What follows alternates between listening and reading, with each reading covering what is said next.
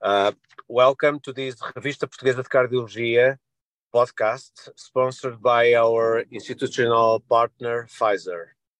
My name is Nuno Cardim, editor-in-chief of the journal, and I have the pleasure to have with me uh, Dr. José Paulo Almeida, the author of a letter to the editor recently published in our journal. Uh, Dr. José Paulo Almeida is from uh, Centro Hospitalar Universitário de Coimbra, Portugal. And the title of the paper is Does my transcatheter aortic valve replacement patient uh, have cardiac amyloidosis? Uh, good uh, morning, afternoon, or evening, João Paulo. José Paulo, desculpa. How are you? Hello, Professor. Thank you for having me. It's a pleasure to be here and okay. discussing this interesting topic. Thank you, and thank you so much for having submitted uh, the paper uh, that we are going to, to discuss. So uh, I would start with the first uh, general question. Can you please uh, summarize the research uh, performed in this paper and tell us why have you, your group decided to do it? Yes, of course.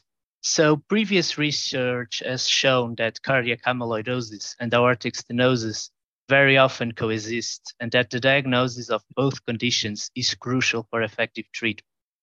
A study conducted in the United States found that roughly 16% of patients undergoing transcatheter aortic valve replacement had cardiac amyloidosis caused by ATTR. Similarly, a European cohort of patients from the UK and Austria screened individuals referred for TAVR and revealed that 12% had cardiac amyloidosis. So the objective of our study was to determine the prevalence of cardiac amyloidosis in, a, in patients referred for TAVI in our Portuguese population. Uh, we expected it would be similar, but there are no previous studies on this matter. We yeah. prospectively recruited 60 consecutive patients who, in addition to ECG, coronary angiography, echocardiogram, and thoracoabdominal CT, which are the usual exams for uh, cardiac amyloidosis patients and uh, sorry for aortic stenosis patients undergoing TAVR, we did um, deep uh, scintigraphy of the heart with DPD, and we also screened for monoclon- monoclonal component using blood and urine immunofixation and free light chain assay. So until now, the, this, the prevalence of amyloid in, in TAVR patients of the Portuguese population was unknown, and we have found it to be around 10%. So very similar to international cohorts, and uh, Portuguese clinicians should be mindful of that. Okay. Um, and uh, my next question is on the diagnosis. We yes. all know that a major issue in the diagnose, diagnosis uh, is the echocardiographic diagnosis of uh, cardiac amyloidosis in aortic stenosis patients. Yeah. That becomes difficult when the two situations coexist. Can you please summarize why is it so difficult and how can we overcome these uh, difficult diagnoses and to detect cardiac amyloidosis in aortic stenosis patients? Yes, so that's an excellent question, and the reason being that some of the fe- some of the echocardiographic features that in other patients would immediately make make us think about amyloidosis. Uh, in aortic stenosis, maybe not so much because aortic stenosis itself may explain some of these features. So we, we as clinicians think, okay, uh, this patient may have this hypertrophy, but uh, this can be explained by the valve disease. So this is the reason why, why as you explained, it may be confusing. And yeah. in particular, when one of the features that we, since uh, the early years of our internship, are, are taught to be very specific for uh, cardiac amyloidosis, which is the reduced global longitudinal straining with apical sparing, this feature can also be present in lone aortic stenosis. So both lone aortic stenosis and cardiac amyloidosis may present okay. with this feature. So because of this, uh, there are not really any echocardiographic features that are exclusive to cardiac amyloidosis, but definitely uh, a wall, a, a thickened septum, uh, and particularly more than 18, uh, as well as very severe and dispro- disproportionately high diastolic dysfunction and this pattern that, that we have just discussed, although not exclusive of cardiac amyloid, definitely should should make us think about this diagnosis. Uh, but the threshold to to think about this diagnosis should be low.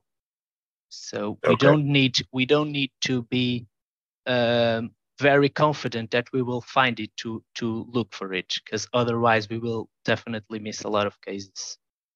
Okay, okay.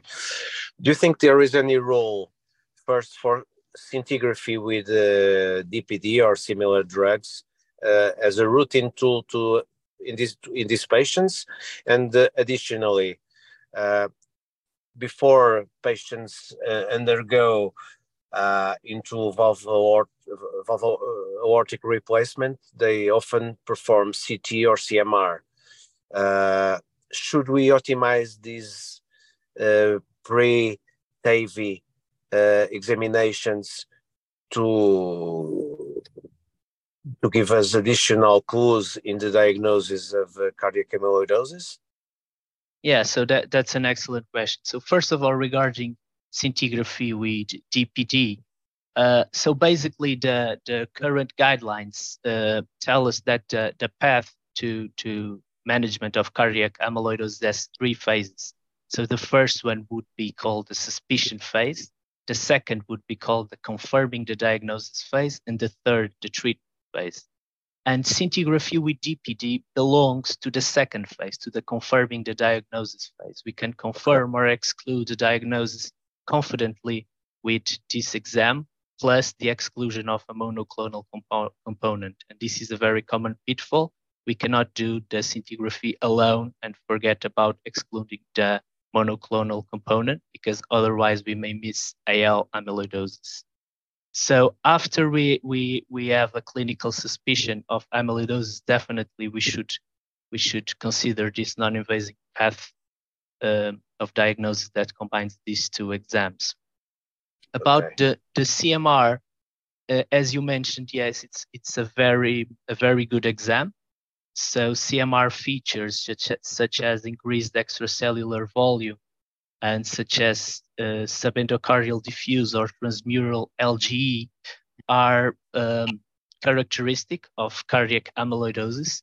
The problem is that CMR, as you know, is not a, a standard exam for TAVR patients. So yeah. we, we yeah. have, it, it's the same question again. We have to think about it first. So we have to get on the pathway by entering with the suspicion phase. And when we move to the diagnose, confirm the diagnosis phase, then yes, we can consider CMR 100%. Okay. okay. And, and CT. Yeah, so CT that that that's for me that's the the most interesting one because CT it's is part of the routine. So we will yeah. not be adding an extra exam. We will just be doing what we would already be doing and the, the great promise in CT is uh, the extracellular volume quantification. There are already some papers on this issue, and I think that uh, this this may become standard in the future. In this case, uh, we, we we can have the, the answer given by a routine yeah. exam. Okay, fantastic. Yeah. Okay, now I will put the, the the the same question, but the other way around. Is it easy to assess aortic stenosis severity in cardiac amyloidosis patients because mm. we know that these patients they often have low flow low gradient aortic stenosis sometimes with preserved ejection fraction and sometimes with reduced ejection fraction is it difficult to diagnose so yeah that that's that's another very opportunity topic because according to some series low flow low gradient aortic stenosis can be as high as 80% of, of these patients of these oh, cardiac amyloidosis patients. Yeah. 80% is a lot, yeah. 80% according to some series. Um, so, and yeah, as you mentioned, there are two different uh, subtypes. So the paradoxical and the classic low flow, low gradient. For the classic one with reduced EF, I think it's straightforward to proceed with the dobutamine stress test as we would in, in other patients. But for the paradoxical low flow, low gradient, when we would consider this the non non-contrast CT, uh, there may be an issue because the non-contrast CT is validated for calcific aortic stenosis, where the physiopathology depends on cal- calcium deposit on the on the valve, and we yeah. know that in cardiac amyloid the physiopathology may be different, and we may actually have deposit of the amyloid fibers in the valve. So the cutoffs that we're used to uh, may underestimate the severity of the valve. So for preserved low flow, low gradient, gradient aortic stenosis, we, we cannot rely on CT alone, and we we have to to guide ourselves with a para, multi-parametric analysis. Okay, fantastic. Okay. And uh, I think we have already talked a lot about diagnosis. Let's talk a little bit about treatment. Uh, what do you think we should treat first? The aortic valve, cardiac amyloid, or both? Yeah, I think both because yes, I think both because if you think if we think about it, uh, once we make the diagnosis of amyloid, and and I'm in this case I'm talking about ATTR, uh, the only drug we we can consider because it's the only that has been approved for cardiac amyloidosis, not for neurological amyloidosis, but for cardiac amyloidosis, the only drug is tafamidis, and it has a very favorable, uh, favorable um, side effect profile. So if we consider that it is indicated and the diagnosis is confirmed, we can actually start it uh, straight away. It will not delay any other uh, treatments to our patient. And regarding the aortic stenosis treatment, um, yes, we should we should proceed with it. In the past, there has been this idea that it may be therapeutic fatality, but that has been uh, futility. I'm sorry, but that has been refuted. We know uh, at the moment that uh, we should treat these patients, and they can actually have a, a reasonable prognosis if treated. And we should give a preference to re, uh, percutaneous replacement uh, and not uh, surgical replacement. Sometimes today we we refuse patients for percutaneous replacement. Do you think these patients should undergo on tafamidis, even though they, so they will stay with aortic stenosis because we have decided they have they have no indication for treatment. But should we give them tafamidis? Well, I think that that's a bit of a, a controversial question, and some controversy is is, yeah, is nice. so, in my opinion, it, it has it has to be assessed on a case by case basis, but it really depends on the reason why the patient was refused for TAV. So, if he was refused because his prognosis was deemed to be too too bad, in this case, I don't think tafamidis uh, would be very helpful. And even if we think about the, the, the landmark trial that led to the approval of tafamidis, uh, these kind of patients w- were excluded. So, for instance, patients in New York Heart Association functional class four uh, and with very advanced heart failure and very old age, more than 90 years old, were excluded. So, to be fair, we don't really know how these patients uh, will perform. But again, I yeah. think it should be decided on a case by case basis yeah. and multidisciplinary team. Well, I don't I know what do you what do you think, Professor? Yeah, exactly the same. I should it should be always an individualized approach, and some papers, uh, some patients will uh, are fit to tafamidis and others perhaps not. Okay, I think we're running out of time. Uh, just uh, the last questions is your take home messages, please. Yeah, so if I could leave four take home messages, uh, the yeah. first one would be that cardiac amyloidosis can be present in up to 10 to 15% of patients with aortic stenosis. And this, uh, as we know now, also includes the Portuguese population. So our, our clinicians should be mindful of that. The second one is that um, clinical and imaging red flags for cardiac amyloidosis should be systematically investigated in patients with aortic stenosis. Uh, the third one that apparently uh, transcatheter aortic valve replacement is superior to surgery in uh, this population. And finally, that we have uh, pharmacological treatment to offer to these patients. So this diagnosis uh, has an impact on prognosis. Okay. So fantastic. Thank you very much. I think it was a great talk. We could spend hours and hours talking about this, but it was a nice summary. And uh, so I'd like to call to thank uh, Dr. José Paulo Almeida.